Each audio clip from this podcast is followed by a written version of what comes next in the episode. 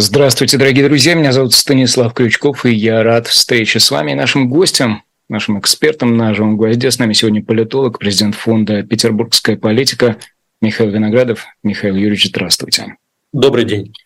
У каждого из присоединившихся к нашей трансляции есть возможность поддержать живой гвоздь, и это конкретное видео, этот подкаст, просто оставив свою реакцию, нажав на кнопку «Нравится» и подписавшись на канал. Я предлагаю и о событиях, и о трендах э, минувших недель, э, ну а прежде всего о людях. Да. Сегодня с утра новость о том, что ушел Ясен. Евгений Григорьевич знаковая для либерального фланга фигура, почетный научный руководитель вышки – и такой символ экспертности, вполне четно, четко маркированной экспертности, да, либеральная миссия, фонд. А сейчас с либеральной миссией довольно сложно в стране в целом, с вменяемой экспертизой, анализом. Я вот о чем хотел спросить, Михаил. Вот лично для вас, как человека, ну, на поприще аналитики, не просто подвязающегося, а продуктивного, очевидно. Вот что в области экономики, да, что в области внешней политики проблема с экспертностью. Во внутриполитическом спектре сложилась такая вполне специфическая тональность анализа. На ваш взгляд, сегодня что задает контуры адекватного анализа, в какой степени система в том ее виде, в котором мы ее застаем сейчас, вот в конце сентября 2023 года, к этой экспертности готова прислушиваться, и этот анализ э, принимает, готова принимать. Ну, дело в том, что, конечно же, значимость, статусность экспертного знания, что в политике, что в экономике, что в международных делах, она последние годы или десятилетия снижалась. Отчасти это связано со стереотипами власти о том, что она знает, она умнее, она знает, как реально все устроено, а не вот эти люди, которые ну, действительно до конца не понимают всех нюансов, всех а, механизмов. Отчасти это связано с тем, что и сами эксперты не всегда попадали. Те же экономические эксперты, они интересны, они востребованы в медиа в ситуации, когда они порочат кризис, катастрофу, дефолт, э, крах доллара или рубля, а когда они выходят и говорят, что там все примерно будет как есть, ну, кто это будет слушать, кто это будет транслировать, кому, как, кто это запомнит. А, и понятно, что экономисты, которые ну, тоже много лет говорили, вот-вот будет катастрофа, а я не случалось, естественно, эти прогнозы поистерлись от частого употребления. Наверное, количество непопаданий с прогнозами и в политической экспертизе, в том числе последние годы, оно было тоже достаточно велико. Я предположил бы, что сегодня экспертиза – это скорее пространство формулирования предположений, гипотез. Само обсуждение этих гипотез, оно обычно заставляет каждого из нас думать, додумывать, предполагать, сопоставлять факты. То, что эксперты часто, да, не то что почти всегда, но в большинстве случаев не попадают, а, да, ну, это неприятный достаточно нюанс, хотелось бы всегда всегда попадать, но тем не менее я думаю, что функция экспертизы как э, источника, не позволяющего уснуть и, э, и исходить из собственных стереотипов о том, что там все будет как будет, э, так же или все, или все рухнет, она э, полезна.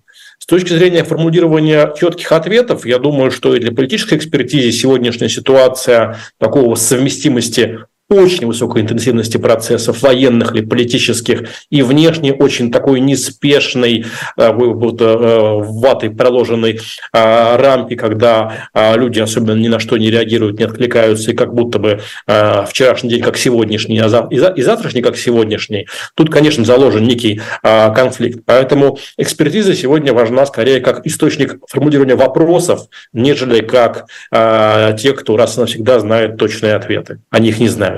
Михаил, а вот чтобы степень этой гадательности экспертизы, да, гипотетичности экспертизы преодолеть, э, значение фигур э, в ней участвующих вот разного и вполне четко заданного спектра э, существенно, потому что ну, все смыкается в такое неразличимое единообразие. Когда мы говорим о Евгении Ясине, мы понимаем, о чем идет, о ком идет речь.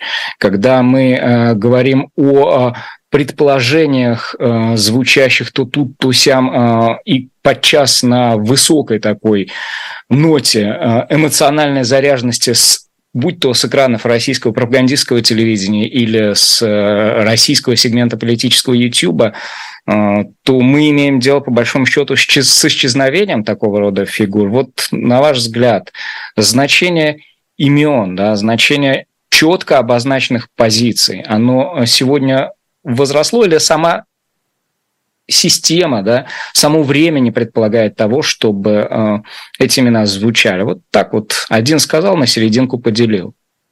Ну, я думаю, кто-то ориентируется на имена, кто-то ориентируется на позиции, кто-то интересуется на интонации. Э, это э, близкие, но достаточно разные э, моменты, разные вещи. Что касается Евгения Ясина самого, я не был с ним, слишком, с ним близко знаком, мы там общались несколько раз, но большая разница и в возрасте, и в отраслях знаний. Там, не думаю, что он каждый раз там, меня идентифицировал, но Ясин, казалось бы, не был там супер успешным политиком. Да? Он был министром экономики, ну, наверное, не самым там, великим, не самым успешным. Он приложил руку действительно к созданию высшей школы экономики, одного из уникальных таких этих а, явлений. А, той, той, новой России, которая, по крайней мере, была в момент создания а, этого а, вуза. Но Ясин, наверное, был интересен тем, что, будучи академиком, будучи таким ну, ученым, который обычно сверху вниз смотрит, а, особенно группа экономистов, ученых, академиков в 90-е годы была довольно большая, а, которые все время сверху вниз говорили, что вы все не так делаете, вы все неправильно делаете, потом иногда они оживали, когда появлялось там правительство Примакова, вот, и, и потом снова исчезали. Вот, э, помимо этого такого такого вполне понятного профессионального возрастного брюжения, которое было, а Ясин, по крайней мере, а, пробовал залезать внутрь, смотреть, как все устроено, пробовать себя на практике, потому что та дистанция, тот зазор между экспертизой и практической реальностью, которая часто экспертиза не связана, он отчасти порождает в России и скепсис истеблишмента про, экспер- про экспертное знание, и, с другой стороны, то, что действительно эксперты подчас выдумывают какой-то собственный мир, они пытаются описать тот, с которым им довелось соприкасаться. Знаете, о чем вспомнил? Помимо того, что он был министром экономики, в какой-то момент в правительстве он занимал должность министра без портфеля. По-моему, такое было.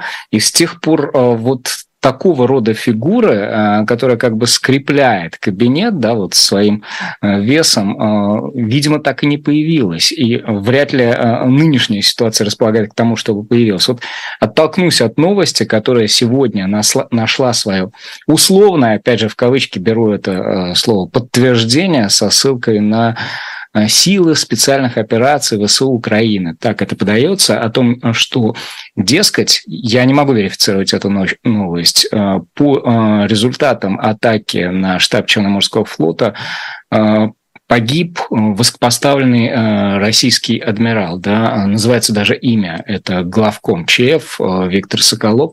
Вот как к такого рода новостям относиться, когда, с одной стороны, ты можешь предполагать, что это вот данность, да, а с другой стороны, ну, господи, дели на двое, на трое, на десятеро и жди, жди официального релиза Минобороны, который нас четкостью формулировок, к сожалению, в, во всей потребности в, в этой четкости формулировок э, не радует. Ну, э, слух про то, что адмирал Соколов оказался в числе возможных жертв атаки которая в пятницу, если не ошибаюсь, была по штабу Черноморского флота, он идет где-то с ночи пятницы на субботу. Сначала он, сначала он появлялся в таких совсем невалидных э, э, украинских источниках, а потом была попытка экспертного осмысления, насколько я понимаю, украинская страна не подтверждала и говорила, что у нее нет информации, а те, кто хотел верить в эту новость, обращали внимание, что Соколов, Соколов не предъявлен в публичном пространстве. Отчасти история напоминала э, кейс Кадырова на прошлой неделе, когда э, Кадыров вначале вообще никак не не отвечал, потом были ответы, которые скорее увеличивали количество вопросов по Рамзану Кадырова. То есть мы точно знаем, что, а, по крайней мере, публично Соколова нам не показывали. А, качество, а, э, уровень источников, который говорит о возможных э, судьбе Соколова, чуть-чуть вырос с утра субботы. Об этом стали поговаривать как о возможном варианте, в том числе глядя на отсутствие российской публичной реакции. Но пока даже страна Украины – это все-таки источник, ну, такой, который может попасть, может не попасть. По крайней мере, я бы дождался в том числе более тщательных в экспертизе тех же украинских источников, потому что все-таки в Украине тоже достаточно разные по качеству и медиа, и источники. Мы за это время научились их различать. А, и есть а, каналы, которые делают, телеграм-каналы делают акцент на военной составляющей, есть на информации проверенной, там, да, есть, не знаю, действительно такой а, контент украинских блогеров, а есть какой-нибудь deep state, к которому принято относиться с большим вниманием, который карту боевых действий показывает. Поэтому стоит посмотреть на источники, но некая пауза, некая неопределенность, конечно, возникла, и масштаб болезненности того удара, который был нанесен по штабу Черноморского флота, он ну, только постепенно начинает проясняться. Вы упомянули о мерцании Рамзана Кадырова на минувшей неделе в медийном поле. Да? Вот это вот исчезновение и ситуативное возникновение в прогулке или под дождем или э, в палате э, Центральной клинической больницы э, на, в, в ходе визита к дядюшке вот это вот все, будучи оттененным той самой историей с головой учебника истории медицинского Чубарьяна, да, а, которую критически переосмыслили а, в Грозном, это на сегодняшний день для а, российского режима проблема, когда вроде бы вот такие столпы и вехи к которым всегда режим апеллирует. Ну, будь то, там, как, как раньше называли, губернатора долгожителя или, или вот э, руководитель э, проблемного в прошлом региона страны, да проблемного и в нынешней э, жизни, да, потому что там э, не все в общем тренде российской жизни развивается.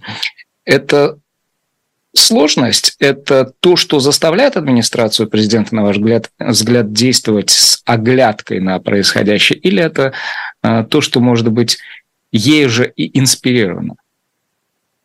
Ну, это скорее сегодня такой поправимый дискомфорт проблемы я бы не назвал. Тем не менее, конечно, когда какие-то новости выбиваются из потока, бывает, что они специально выпускаются как дымовая завеса для отвлечения от чего-то еще, но тем не менее жизнь многообразна, и количество ньюсмейкеров оно велико, и у каждого могут быть свои резоны интерес ту или иную новость запустить.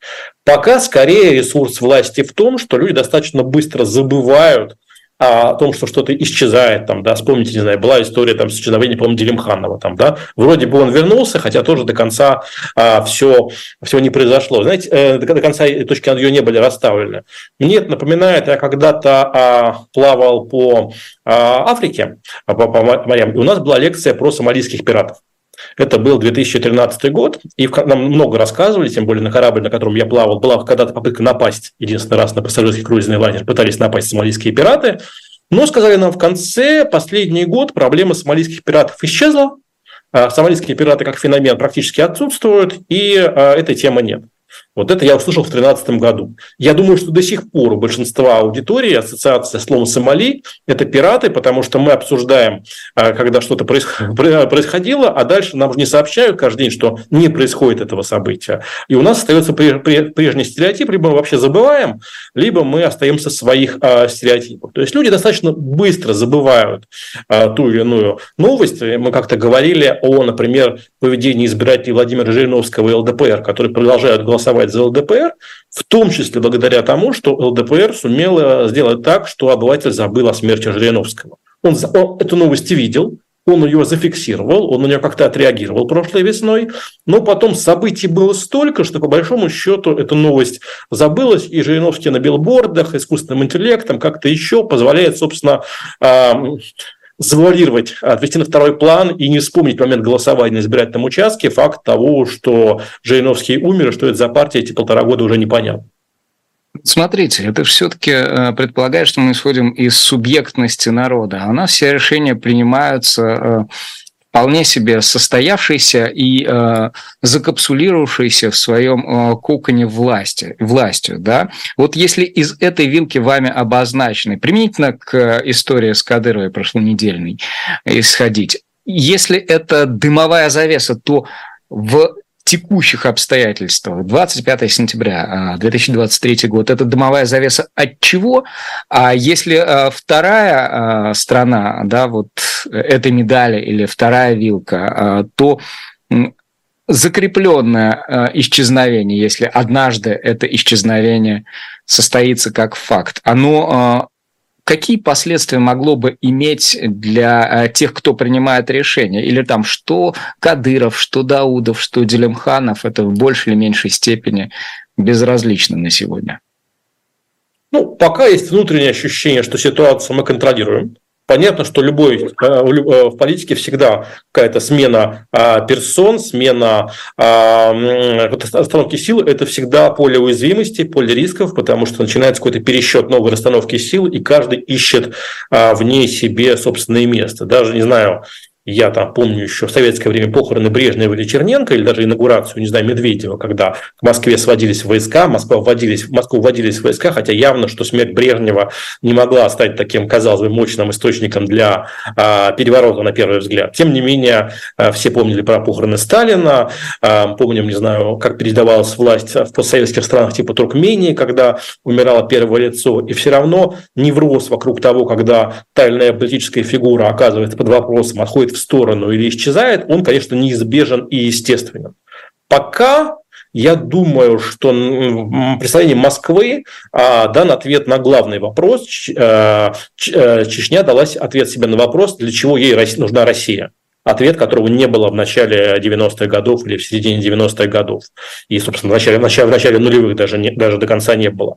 Если ответ на вопрос, зачем, зачем России а, тот город проблем, которые периодически возникают, наверное, тема сегодня вне повестки, там и слово «Северный Кавказ» не вызывает у обывателя ни большого ажиотажа, ни большого раздражения и испуга, скорее, ну, просто привычное понятие, привычное а, слово. Пока что, пока а, не возникает той же Чечне какого-то альтернативного полюса политических симпатий, как, собственно, и обывателя в политике не возникает мощного а, полюса, собственно, проблем больших в представлении власти нет, хотя естественно, что то, как пере, рассядутся, пересядутся местные игроки, местные элиты, кто напомнит о себе, это всегда э, дискомфорт, который в большинстве случаев можно модерировать. Он может иногда искрить, как это было в Казахстане там, в э, январе э, прошлого года, но, тем не менее, примеров, когда все начинало искрить и сыпалось дальше, обсыпалось до конца, на памяти, э, актуальной памяти с последних лет у российского политического класса, наверное, сегодня нет, и можно рассчитывать на то, что все будет примерно как сейчас. В этом смысле переназначение 80-летнего Зорькина – это более широкая проекция, дескать, свидетельство и знак того, что вот все не ворошим, да, вот как есть, зафиксировали, идем дальше. Или это какой-то важный знак э, за полгода ведь фактически, да, до Э, процедуры э, переизбрания или как это ни назови, ну, выборов главы государства, да, в восьмой раз пройдут то, что по Конституции назыв... пройдет то, что по Конституции называется выборами президента Российской Федерации у нас. Тут такой причудливая смесь. Мне кажется, с одной стороны, все-таки есть этот ремейк такого брежневского стиля э, бережения кадров, стабильности кадров, на которые, которые большое внимание уделялось там, в 70-е годы советской власти, начало 80 20 века. А, вот. И, с другой стороны, конечно, есть некий элемент троллинга, потому что, естественно, Зорькин выглядит фигурой а, на посту главы Конституционного суда, а, давайте поищем замену слова карикатурной, фигурой парадоксальной. А, потому что субъектность Конституционного суда, конечно, не высока. Председатель Конституционного суда, публично рассуждающий о возможности возвращения к крепостному праву, а, выглядит немножко ну, фриковато, давайте скажем так, а, мягко. Да? Но тот факт, что Конституционный суд не создает особенных проблем особенных э, нюансов, трений, не напоминает власти о букве Конституции, там, да, и, в общем, знает свое место, это залог некой стабильности этого института. Есть достаточно немало в России политических институтов, которые роль которых изменилась, которые либо вообще не, не, необходимость не очевидна, типа Совета Федерации, либо роль принципиально поменялась, э, типа Конституционного суда и Центральной избирательной комиссии, которые перестали э, предъявлять себя в а, роли нейтрального арбитра, а говорят о том, что мы должны все вместе защитить страну от мирового заговора и всем противостоять там, да? Вот. Но, тем не менее, поскольку сами эти структуры на субъектность не претендуют, ни Конституционный суд, ни Центр избирком, то в этом залог их довольно длительной аппаратной устойчивости и их, и их руководителей. Кстати, звезда Зорькина, ведь помните, до поры э, на 10 лет фактически закатилась после событий 93 -го года, 30-летия со дня указа 1400 Ельцина. Э, то есть тоже знаковый такой период. Вот на сегодня для власти это уже такой крепко выученный урок, э, а для людей странный случайный эксцесс – вот внутреннее напряжение э, на сегодня в стране, которое парламентски никак не снимается, это опасное напряжение или этого напряжения нет? Это э, флеры, ощущение всех тех, кто об этом задумывается. Вот вы как, региона... как человек региональной повестки, много уделяющий своего внимания, много внимания, э, что на этот счет думаете? Опять же, если мы говорим, что экспертиза – это скорее пространство гипотез, из которых мы вольны выбирать, я вам там сейчас дам две модели, и, а, может быть, слушатели тоже отнесутся. Первая модель исходит из того, что, конечно же, в любом социуме, в любом обществе, в любой семье, в любом коллективе всегда возникает напряжение. И дальше вопрос, во что оно выливается, какие формы а, выходят, там, да, что происходит после скандалов, конфликты или, наоборот, улучшения отношений. Мы видим, что в жизни бывает по-разному. Да, есть ощущение, что, наверное, со времени ковида а, пар из-под крышки чайника не выходит. И каналов, которые позволяют выплескивать а, ту негатив, ту агрессию, а человек по своей природе существо агрессивное, э, это совершенно а, куда, куда, куда деваться, да, а агрессия не выходит. Потенциально это проблема, потому что если ты этим паром не управляешь, он однажды может причудливым образом напомнить о себе, а, когда и сами генераторы этого пара от себя такого не будут ожидать. Вторая точка зрения состоит в том, что поскольку политика сегодня не является пространством ожиданий, ожиданий изменений, есть ощущение, что это что-то неизменяемое, что-то ритуальное, что-то достаточно сильно отвлеченное от тебя, то и нет большой как бы романтики, нет большого интереса к, теме, э, к теме политики. Да? Мы сегодня можем интересоваться изменениями, не знаю, в медицине или там э, в, в смартфонах, там, да? но, скажем, какой-нибудь космос, который полвека назад был пространством самых серьезных романтических ожиданий э, человечества, сегодня вообще никого особенно не интересует, там, да, и все только зубоскалят, когда кто-нибудь не, ну, не долетает, не садится, там, да, а именно космонавтов давно никто, а, или астронавтов никто давно не знает. Там, да? То есть политика просто перестала быть сферой ожиданий, и вокруг, вокруг нее перестал копиться пар энергии, вот эти самые ожидания. А мне не хватает у социологов российских сегодня а, выбора в пользу той или иной модели, которую я назвал. Вот. Но, в принципе, обе эти модели пока выглядят правдоподобно. Что касается ожиданий, у нас просто ведь нет этого опыта успешной посадки э, лунного модуля, да, как есть у индийцев. Может быть, это э, такой сегментированный, что ли, локализованный взгляд, мы не являемся заложниками того, что смотрим на мир из определенной точки пространства. И в этом смысле вынуждены смотреть с определенным поворотом головы на это пространство.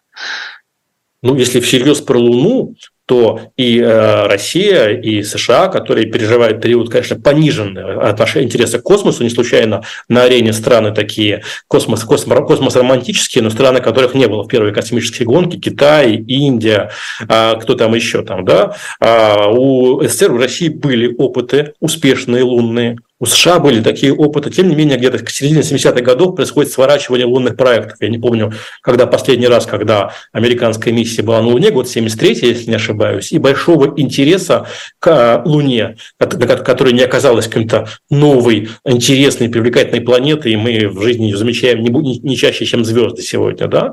А вот, сказать, что там а, проект лунный был так важен, как об этом говорили а, перед последним запуском космического лунного корабля российского, я бы не сказал. Тема космоса, мне кажется, достаточно периферийна на сегодня. Поэтому, но мы тоже об этом не помним, и, соответственно, кому-то нравится злорадствовать, что вот э, опять накосячили. Кто-то бесится и говорит, нет, все развалили, но нужно снова собраться и долететь до Луны. Вопрос, зачем? И вопрос, а важно ли это? А он, конечно, редко оказывается в нашей повестке, и вообще а, вопроса, зачем, очень часто не хватает в нашем разговоре, там, у российской политики, внешней политики. Вот, поскольку не принято формулировать цели особенно, то и э, вопрос, зачем он как-то э, исчезает, все смотрят, как это спортивное соревнование, которое тоже подчас не вполне понятно, зачем, как Кубок России по футболу проходит там, да, ну чемпионат понятно, а зачем Кубок, когда это даже не место в Еврокубках, для чего он? Я видел, вы у себя в телеграм-канале обратили внимание на слабое внимание российской спортивной общественности к открытию азиатских игр, при всем при том повороте на восток, который э, ментально э, делается с подачи российских властей. Это действительно важно. Это же, по большому счету, наряду с лунной программой, да, со, с миром спорта, с, эко, с экономическими пертурбациями, коих множество, да, один из факторов, которые могут вот это внутреннее злорадство, обоснованное или необоснованное, нагнетать. Один из факторов генерации пара, о котором вы говорите. Ну, опять же, я думаю, что какой-то не, не, не думаю, что там азиатские игры они позволили собрали по аудитории какую колоссальную аудиторию у а, телевизора и люди бы выплескивали пар. Тем не менее, конечно, события ну потенциально интересные, по крайней мере, как шоу, да, то каким шоу было, были открытие, особенно закрытие Олимпийских игр в Москве когда-то в 80-м году. Интересно посмотреть, что там у китайцев, у наших там старших или средних или младших ли а, братьев. Но, конечно, здесь оказывается важнее обида, что нас не взяли, нас Россию не посчитали Азией но общая проблема в том, что Россию не считают Востоком и не считают Азией, и то, что Азия и Восток как некое коллективное собирательное понятие существует только в наших головах, а на самом деле Китай, Китаю с Индией дружить особенно не о чем, Китаю с Вьетнамом особенно тоже не о чем дружить. А, я уж не говорю, сегодняшнюю Япония и а, Китай, Северная и с Южной Кореей и так далее. Вот это а, ощущение, что вот есть общий Восток, и он только ждет, когда мы придем и поможем освободиться им из-под иго Запада, его угнетающего, в этом, конечно, есть большое упрощение. Никакого Востока как такового или глобального юга не существует. Это не более чем а, метафоры. Это вполне конкретные предметные страны, которые Китай, типа Китая или Индии, а, которым каждый хочется понять, а, что вы предлагаете в ходе диалога. Не общие какие-то вещи, по многовекторный мир и так далее, а вполне конкретные измеряемые вещи. И этот язык не вполне привычен. Не случайно мы оказываемся сейчас в казусе, с казусом сталкиваемся с индийскими рупиями, когда Индия напродавали нефти, но, в общем, не очень понятно, во что рупии индийские конвертировать и как это все, этот избыток рупий влияет на курс рубля сегодня а, в а, России. Поэтому этот идеализм, который а, у России присутствует в международной риторике а, и подчас приписывается а, международным партнерам, а, этого, этого иде... я думаю, что уровень идеализма в Китае, в Индии, там, в Вьетнаме, в Бразилии, он гораздо меньше, чем уровень идеализма в том же Евросоюзе. Прежде чем перейти к конкретным вещам, да, к более широким таким мазкам, я э, нашим слушателям напомню, что в гостях у нас сегодня политолог, президент фонда «Петербургская политика» Михаил Виноградов. Это программа «Персонально ваш YouTube-канал «Живой гвоздь». Не примените подписаться, поставить свой лайк и зайти на сайт Shop Дилетант Медиа э, с тем, чтобы приобрести для себя чудесные плакаты, выпускавшиеся к выходу того или иного номера журнала «Дилетант». Там по сносной цене э, в небольшом количестве экземпляров плакаты о кремлевских дамах, о Тухачевском, о Никите Хрущеве, о Потемкине, о покорении Сибири, о корейской, корейской войне и о Рюрике. Зайдите, посмотрите, приобретите. Мне кажется, это чрезвычайно интересно и э, может вас просто порадовать, да, вот этот эмоциональный фон, о котором мы говорили, некоторым образом выправить, когда вы видите эти прекрасные рисунки наших оформителей. Возвращаясь к выборам, да, вот за полгода до выборов мы в этой точке. А чему предстоит, э, чем, вернее, предстоит э, управлять человеку, которого переизберут. Ну, я думаю, что в большей или меньшей степени без э, гипотетичности и гадательности здесь э, мы можем, наверное, говорить.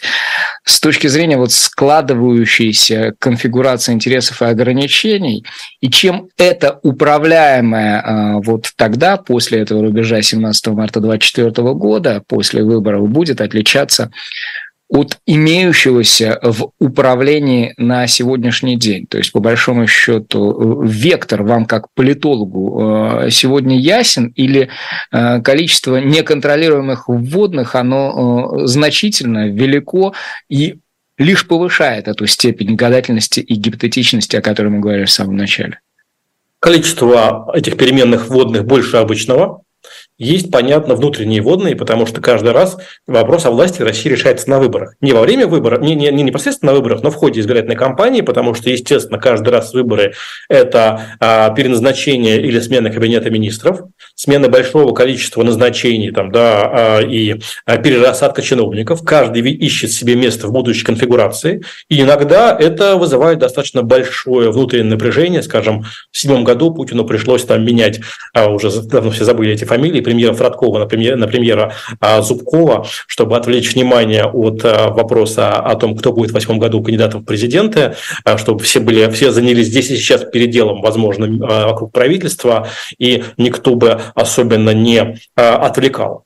Это некое внутреннее давление, это невроз, который, естественно, существует, потому что каждый из представителей политического класса ищет себе какое-то другое, большее место или борется за сохранение текущего места в нынешней властной конфигурации. С другой стороны, понятно, что, ну, на мой взгляд, конечно, нынешний президентский срок Владимира Путина был для него самым проблемным, самым размытым по результатам полноценной рефлексии, почему это так произошло, в какой степени реалистичными были те цели, которые внутри себя ставились. А это публичной рефлексии на этот счет нет, но все равно, наверное, на уровне ощущений, понимания, ну, предположения, что все, все, все идет не вполне так и не вполне по плану, это, конечно, достаточно серьезный вызов, проблема, временами невроз, а, который можно прогнать от себя и сказать, что мы все оставляем как есть. Вот. Но, конечно, вот этот некий чекпоинт э, президентские выборы, он все равно повод а, либо подумать об этом, либо искать тех смысл, смысл в тех текущих событиях, делать из них какие-то выводы, а, которых событий, которые ты обычно не замечаешь. Есть еще один вызов, связанный с тем, что а, вполне возможно, что российская власть будет переживать некоторый невроз по поводу э, факта самих выборов. Казалось бы, все а, параллельно, перпендикулярно, заасфальтировано, проблем нет. Но примерно, как я вам говорил, не знаю, проводы войск там, при, при президентских пересменках или а, когда там уходили вожди, все равно а, есть точка зрения, и в ней есть мне кажется, доля истины, что само по себе 24 февраля прошлого года отчасти было вызвано сверхтревожностью первых лиц России о том, что э, мировая закулиса в кавычках не позволит в 2024 году э, провести выборы по плановому сценарию, остаться Владимиру Путину у власти, и надо бить первым, э, потому что у, российской, у части российской власти возникло ощущение, что к 2024 году э, значит, у российской власти власти будут проблемы. В какой степени эта фобия, этот страх были реалистичны? Я думаю, что очень ограниченный. Все-таки Россия не, не находилась в центре повышенного внимания а, мира, там да, многое забывалось, многое прощалось, мир быстро переключался с одной темы на другую, там с беженцев на Китай, с Китая на Россию, потом куда-нибудь на Африку. А, и, наверное, это некая тревожность, что а, выборы будут восприниматься самыми разными странами мира как повод подумать о России, посмотреть на нее и, возможно, сделать больно нынешней российской власти – эта фобия, конечно, будет подтачивать а, процесс подготовки к президентским выборам. И последний вызов, который есть, связан с тем, что, в общем, общество находится в состоянии неравнодушие, апатия, либо стремиться как бы не относясь ни хорошо, ни плохо происходящему, просто развидеть происходящее, за ним не следить. А мы видим, что российским высшим руководителям в последнее время нравится получать большое количество голосов, считать их в миллионах, получать такие лайки виртуальные и потребность в неком перформансе, который показывает, что за власть проголосовало еще больше людей в абсолютных цифрах, чем во все прошлые а, разы, конечно, это порождает некое ощущение а, такого диссонанса, как вот последние были выборы в один день голосования, когда говорилось о том, как это важно, колоссальная явка, а потом фонд общественного мнения пишет о том, что где-то 1-2% респондентов назвали выборы региональные э, таким важным событием недели. Вот этот зазор, эта развилка между апатией и необходимостью некого перформанса, коллективного одобрения, он тоже будет сказываться и присутствовать в повестке в ближайшие месяцы. Извините, что длинно. То есть логически, э, если мы берем э, горизонт после 17 марта, э, давление пара и тревожность на фоне разрешения вот этого внутреннего, внутренней тревоги да, властей, придержащих, может спасть, то есть это давление нейтрализуемо. И второе, упомянутое вами, да, вот эта опция 2008 года, замена Фродкова на Зубкова, ведь сегодня она кажется, исключена, да, то есть э, ни э, позиции Мишустина, э, ни позиции кого-либо вхожего в этот круг тревожных и выступавших на том самом заседании Совбеза накануне начала СВО, мне кажется, ну, зыбким и каким-то размытым.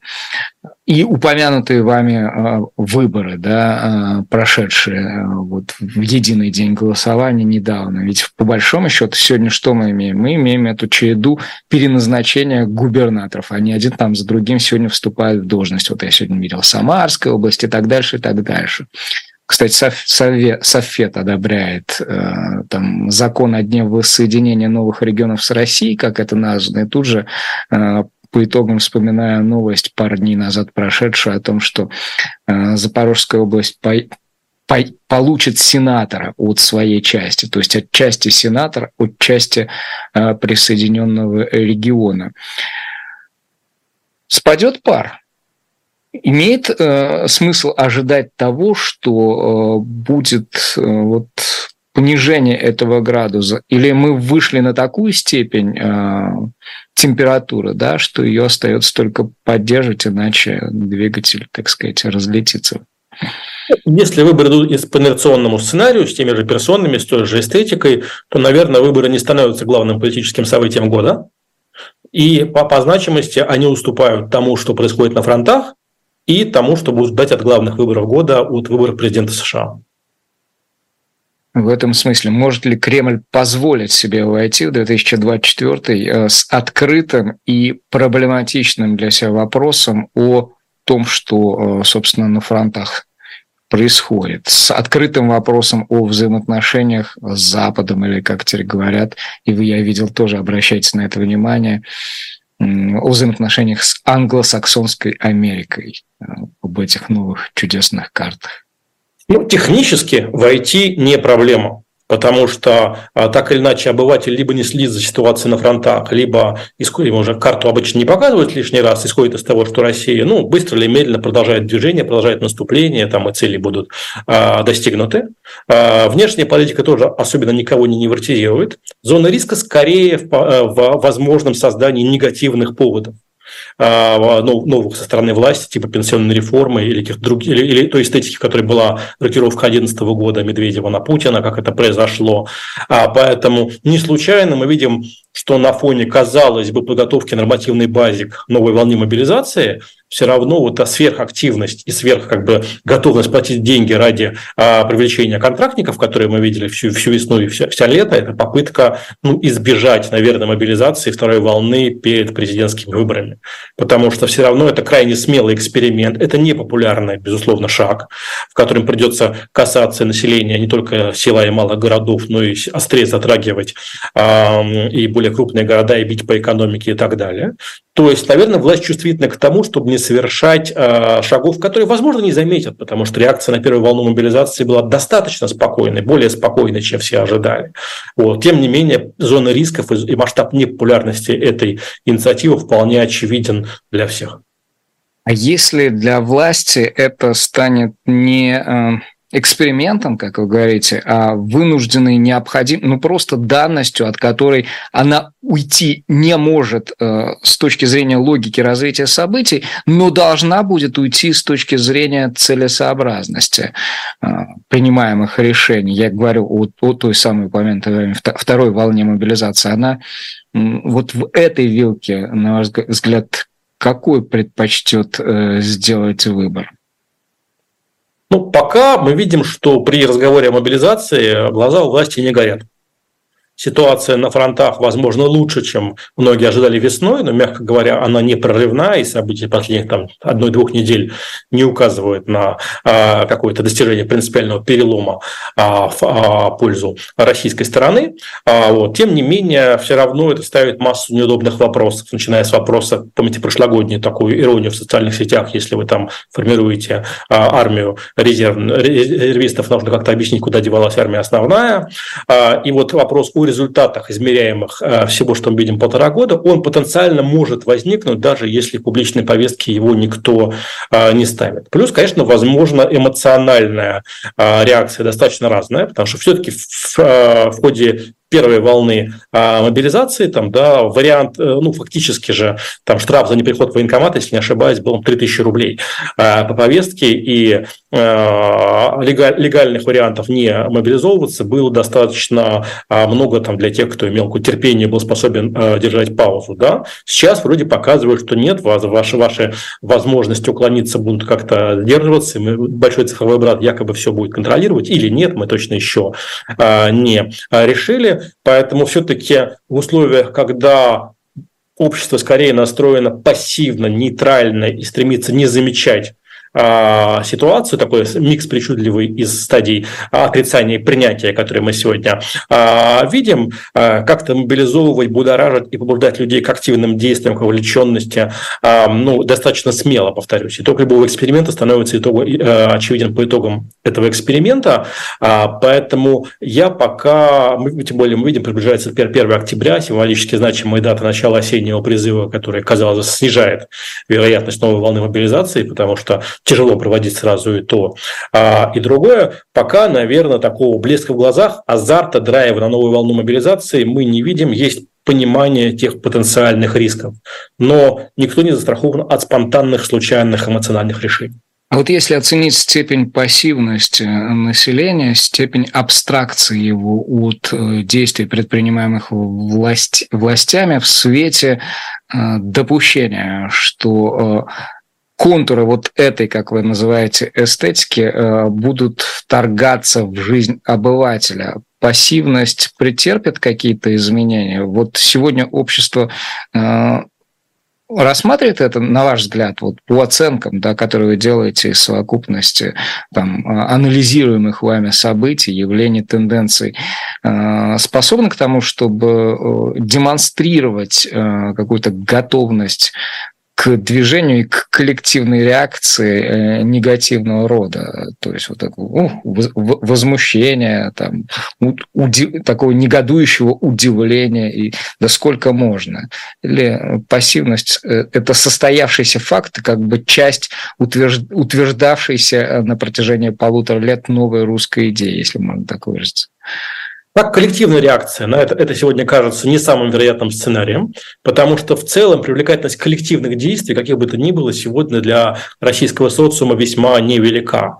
Там почему в России, да даже в нулевые годы, в 10 да даже в 90-е почти э, было очень слабо, всегда было слабо забастовочное движение. Э, посмотрите, не знаю, на европейские страны с историей, эстетикой забастовок и верой в того, что это может что-то поменять там, да.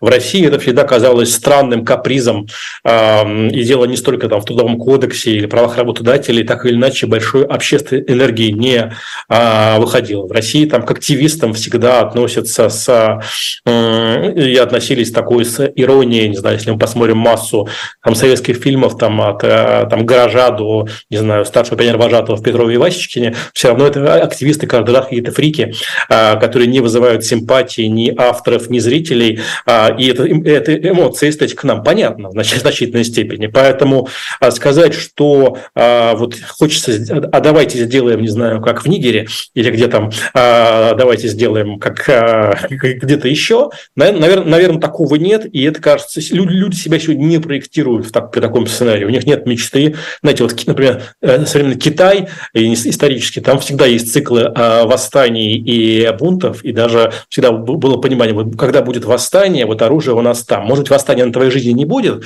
но такое циклическое восприятие времени исходило из того, что восстания время от времени случаются, и нужно быть а, готовым. В российской а, культуре привлекательности восстаний, забастовок, подобного рода эстетики ну, не происходит там, да. А плюс на постсоветском пространстве мы не очень видим массу примеров яркого коллективного действия. Посмотрите, что несколько раз уже происходит вокруг Армении, когда, казалось бы, люди приходят сметать Пашиняна, и ничего не происходит. Да? Или в Грузии сегодняшней так происходит не революция РОС, а вот 10-е, 20-е годы, когда, ну, особенно 20-е, а, такой э, э, самопрезентация участников кажется более важным а, для, для э, участников массовых акций, нежели достижение результата. А, все это, конечно, сдерживает. Другое дело, что люди, во-первых, могут удивить себя иногда реакциями, удивить себя спонтанностью, а, вот. а в условиях, когда у тебя любое а, протестное действие ограничено, любая массовая акция приобретает политическое а, звучание и значение. Какие-то матери в Конституционной Республике, которые выходят, они звучат гораздо сильнее и заметнее, чем они прозвучали бы в обычной жизни. Поэтому то, что как бы парни выходят и можно, власть может сама испугаться тех локальных спонтанных проявлений, с которыми столкнется, как отчасти это было при монетизации льгот, когда волнения были не очень большие, но власть сдала назад 2004-2005 годы. А такое, в принципе, возможно. Но говорить, что люди там собираются на маевке, на, на какие-то а, секретные а, встречи, сдают подпольную прессу и готовятся вот а, выплеснуть свой гнев, наверное, было бы сегодня нереалистично. Вот когда вы говорите, давайте сделаем как в Нигере, да, вот лежащее на подкорках, или вытеснение, это скорее вытеснение или забывание? Вот сегодня опыт скажем так, давайте сделаем, как э, это работает, как в опыте там, развитых э, демократий, будь то западные, будь то какие-либо еще. Оно э, живет в сознании обывателя или оно вытеснено? То есть оно, оно окончательно забыто или просто отложено в качестве такого запасного варианта сегодня общественно, властно, политически порицаемого? Вот как вы это видите? Я думаю, что, конечно, любое яркое событие в мире, оно не может не вызывать любопытство. С другой стороны, есть неверие в этот инструмент что, не знаю, у вас не заводится машина, вы стукнули там э, ногой какой-то части машины, она завелась там, да, иногда в жизни такое бывает, но, э, в принципе, бывает довольно редко. То есть интереса э, к этому инструменту, к тому, что он может что-то поменять с помощью коллективных массовых действий, такого интереса я сегодня не обнаруживаю.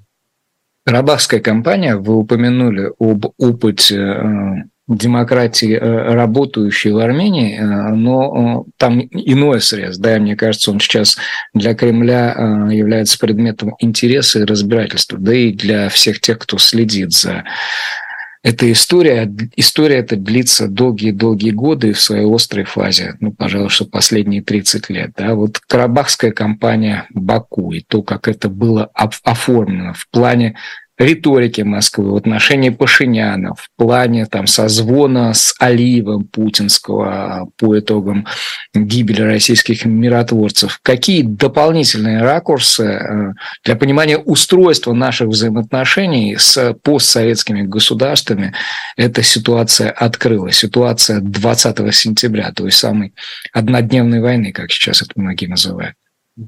Ну, если смотреть на ситуацию глазами охранителя, человека, который считает, что там Россия сохраняет влияние на постсоветском пространстве и постепенно происходит реинтеграция СССР, то, конечно, происшедшее выглядит довольно унизительно.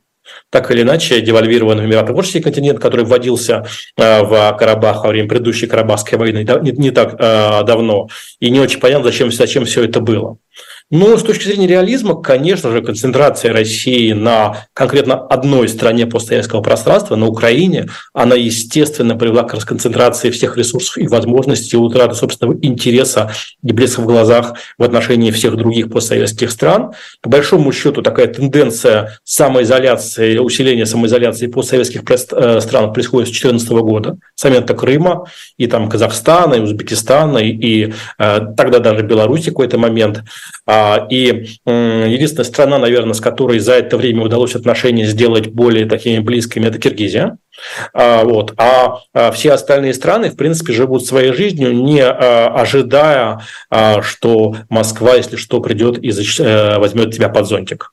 Вы согласны с тем, что Украина из постсоветского ареала на сегодняшний день окончательно бесповоротно вышла? Ну да, был вот такой период в истории, а теперь все преодолено. Или ну, пока что ничто не указывает на обратное. Знаете, я... Хотя, хотя когда мы смотрим, не знаю, выступления украинских спикеров или украинские фильмы, сериалы, мы видим массу пересечения с текущей российской повестки, и нам это все, э, то есть э, масса каких-то близких моментов, вот, но такого большого интереса внутри самой Украины к тому, что происходит в России, вплоть до прошлого февраля, его, его не возникало. Сейчас, когда, естественно, интерес есть, снимаются там фильмы, сериалы по российским сюжетам, а этот интерес существует, но все-таки ощущение взгляда в противоположных направлениях, оно, ну, его трудно спрятать. Про фильмы с российским сюжетом. Я не знаю, следили ли вы эту историю с э, Роскомнадзоровским требованием удалить из библиотек для онлайн-кинотеатров фильма «Айта» якутского режиссера Степана Барнашова. Там мотивировка интересная за содержание деструктивной информации, противоречащей принципам единства народов России. Я, во-первых, спрошу, смотрели ли вы это кино? И второе, существуют ли вот эти принципы единства народов России де-факто? И как оценить степень реальной вот такой внутренной национальной независимости в национальных республиках? Действительно ли это сегодня фактор при всем при всей условности сюжета, знакомы вы с ним или не знакомы, там речь об убийстве, э, о самоубийстве девушки э, вследствие предполагавшегося знакомства э, с другом, с человеком, принадлежащим другой этнической группе, группе национального большинства, да, вот Якутия там якутское меньшин... большинство в конкретном населенном пункте и заезжий русский назовем его так, гастарбайтер-милиционер, полицейский. Это вообще история о ложных целях. Является ли сегодня кино таким искусством, которое влияет на массы?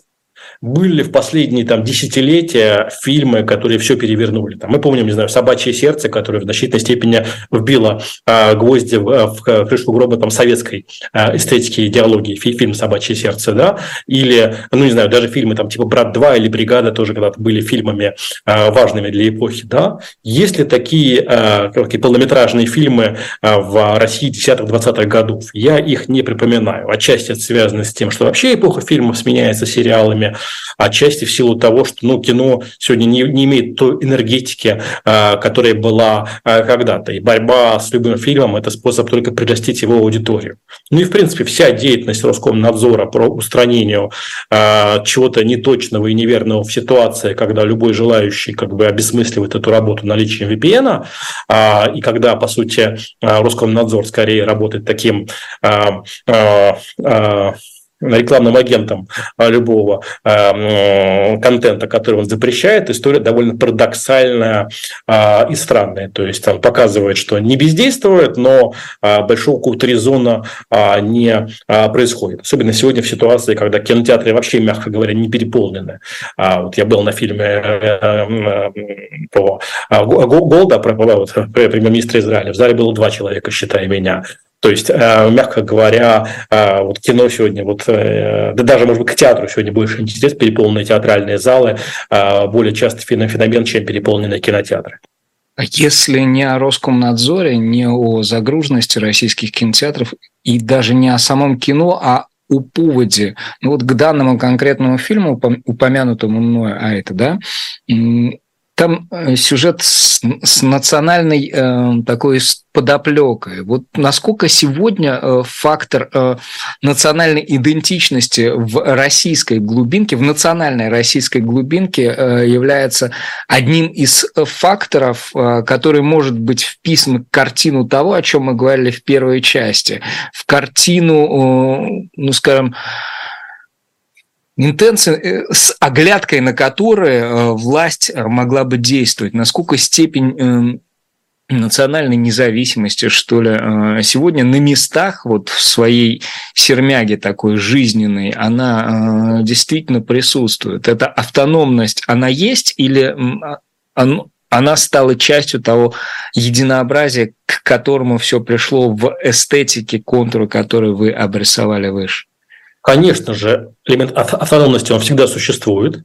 А вот другое дело, что все-таки национальные республики сегодня, опять же, а, потребность быть частью чего-то большего, чего-то сильного, она присутствовала и для Кавказских республик, и для, не знаю, там Бурятии, и для кого-то еще. Идентификация себя с большой, сильной Россией тоже достаточно привлекательная энергия, привлекательная эмоция, которая в значительной степени э, там не позволила в России развиваться каким-то сепаратистским проявлением и движением. Но каждый раз, когда ты сталкиваешься с какими-то усложненной картиной, возникают вопросы. Как сегодня, помню, сообщение было из Курска, что в связи с атакой беспилотников в Курске отменили крестный, крестный ход по улице Ленина. А вот этот а, масштаб а, абсурда, который возникает из такого упрощения а, исторической взгляда на историю, а, он, конечно, сегодня а, временами зашкаливает. Посмотрите на все дискуссии в Z-каналах о том, хорошо ли или плохо, если украинский язык будут учить на так называемых новых территориях. Там кто-то говорит, это измена и предательство, кто-то говорит, а что, нормально, но мы же не звери, пусть учат.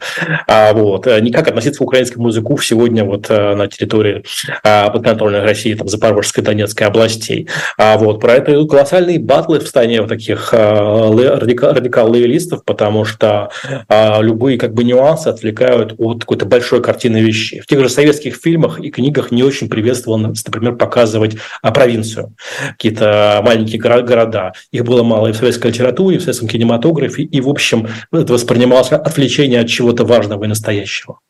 А вот упомянутые вами радикалы-лоялисты, они имеют свою экспертную представительность, о которой мы говорили, или это крик и шум? Вот вы говорите, смотрите, что происходит, а я не хочу смотреть телевизор. Я просто, честно говоря, не, не, не, не слышу там аргументов. Я этой э, экспертности э, не получаю. Там. Более того, я получаю изрядную порцию агрессии, эмоциональной вовлеченности, которая мне не нужна. А вот ваша оценка такая сугубо исследовательская, она какова? Там э, хоть, хоть капля э, здравого смысла время от времени проглядывает? Ну, не то чтобы я э, был таким заядлым телезрителем и знал все нюансы и экспертов, ведущих по, по лицам. А, наверное, ключевые функции сегодня а, традиционных медиа, там, телевидения две. Первое – это поддержание в зоне комфорта те, кто склонен верить общему ощущению, что все идет по плану, все идет примерно так, как, как должно идти. Вот я вчера смотрел большой, случайно, э, полчасовой эфир э, Владимира Соловьева на России-24 с линии фронта, интервью какого-то э, фронтовика, полковника. Там, да, там речь идет обо всем, о жизни, обо всем, кроме, собственно, военных результатов и военных успехов, которых он добился за свою военную карьеру. Такой длинный нарратив, почти такой восточный, с рассказом о жизни, ее превратностях, о семье э, и так далее. То есть э, в целом у зрителя, который смотрит и видит, ну вот такие люди, такие молодцы, он эмоционально соприкасается с темой военных действий, но при этом не задает вопросы, а какие результаты, а что на карте, а где движение, а что в такмаке, и так далее. Поэтому телевизор сегодня оставляет в зоне комфорта тех, кто хочет и готов оставаться в зоне комфорта. И вторая функция телевизора – это сохранять в зоне комфорта тех российских руководителей, которые и при всем многообразии каналов информации им доступных предпочитают э, эмоционально и содержательно скорее информацию получать именно из телевизора постулирование или симулирование зоны комфорта для, для одних и для других. Это же есть второе имя пропаганды, согласитесь. Это ну, бывает чисто, разная пропаганда. Чисто... Бывает пропаганда, нацеленная на мобилизацию, на действие, на, э, сказать, э, вставание с дивана, э, с колен. А вот бывает пропаганда, которая скорее нацелена на поддержание комфорта и бездействия. И то и другое – это пропаганда. Михаил, последнее, о чем спрошу, у нас три минуты остается. Э, сами на Украину вышли. План Зеленского, который он с трибуны он обозначил, ну, очевидно, что для Москвы и для э, ее лидеров это нечто в очередной раз э, неприемлемое, от чего отбиваются вот этой самой едкой риторикой, этими пропагандистскими историками, историями. Вопрос, какие-то свидетельства того, что на сегодня система ищет точки, э, где можно рубить узлы и входить в норму. Есть система стремится хотя бы отчасти, хотя бы на уровне каких-то ну, отблесков рефлексий ей присущих э, эти точки входа отыскивать, или она идет вот по э, коридору э, в выстроенных бетонных стенах, э, которым не рухнуть, не рухнуть, кроме как от времени, да, кроме как от столетий, десятилетий истории. Участники системы не ощущают себя субъектами, они точно так же не верят в коллективные действия, как не верят в, э, в них обыватели, о чем мы сегодня говорили. Ну, я думаю, что большая часть как бы э, рядовых участников системы и не рядовых будет в восторге, если однажды все как- чем-то э, как-то закончится, и, да, и не так уже важно как. Люди готовы к тому, что от этого восторга, если все когда-либо закончится, потом придется перейти к разочарованию или к послевкусию от этого восторга, или Конечно, к этому не готовы, но так бывает всегда. Михаил, я благодарю. Мне всегда с вами крайне интересно говорить. Персонально ваш э, политолог Михаил Виноградов, президент фонда «Петербургская политика». Да. Подписывайтесь на «Живой гвоздь», следите за телеграм-каналом нашего гостя, как бы Михаил Виноградов. Там всегда много интересного. Я, Стас Крючков, прощаюсь с вами. А на «Живом гвозде» этим вечером, этим днем довольно большая программа. Сразу после нас «Атака с флангов», 17 «Слух и эхо» с Ириной Баблоян, в 19 «Особое мнение политолога Дмитрия Балкунца», в 20 вас ждет финансист Андрей Мовчан и в 9 Трификта. На «Дилетанте» в 6 часов вечера «Тираны». Гай, Юлий, Цезарь. Это будет интересно. Еще раз спасибо, Михаил. До свидания. И всем привет. Пока.